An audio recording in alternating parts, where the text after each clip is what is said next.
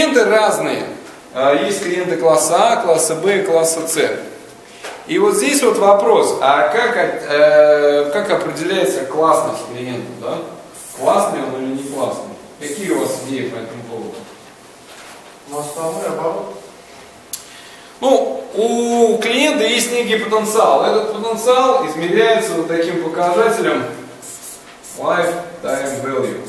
То есть э, по жизненная стоимость, да, ценность клиента, lifetime, да, это продолжительность жизни, value.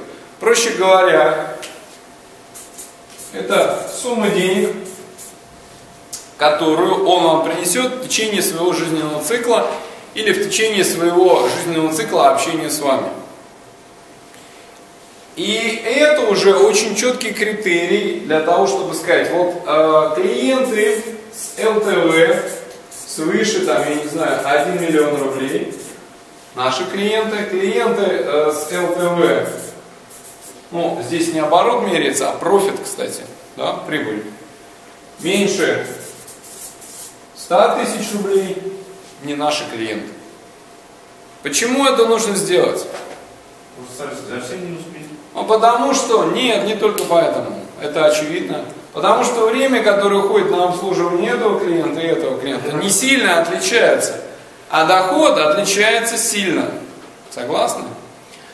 Теперь вопрос, на каком основании считать вот этот показатель lifetime value? Зависит ли вот он от региона? Да, я думаю, что зависит. Есть определенная корреляция. То есть в каких-то регионах выше конкуренция, в каких-то ниже.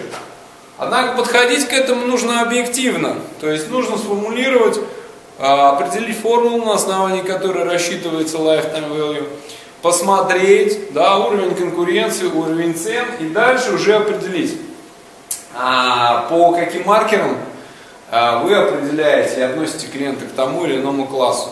И если клиент, да, вы видите, по потенциалу, а, по потенциалу, пока еще не купил, он еще не клиент, он даже лид, а, относится к классу С, вы понимаете, что не стоит на него тратить время, и нужно ему как-то деликатно отказать, да?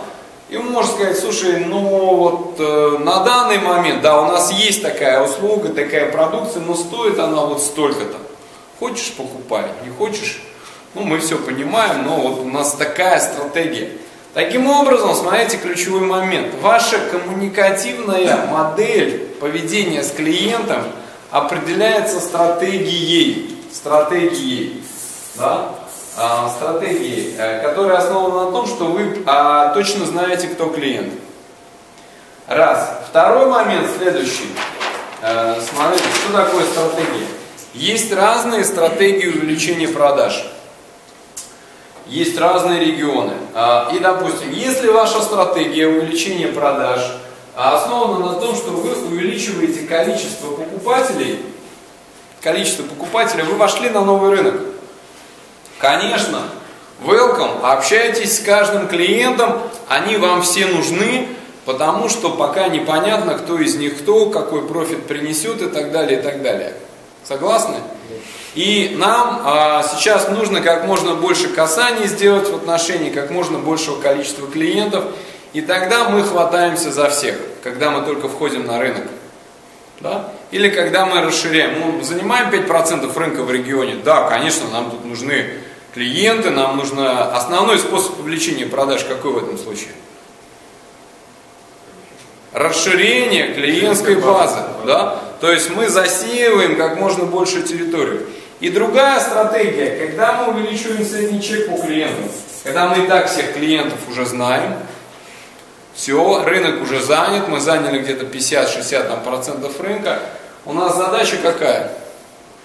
У нас задача поднять маржу с одного клиента. Как это делается? Очень просто. Как поднимается маржа в среднем по клиенту? У нас есть клиентский портфель А, Б и С. Чтобы поднять в среднем маржу по клиенту, у нас доминирование каких клиентов должно быть? А и Б. А эти, соответственно, идут и курят.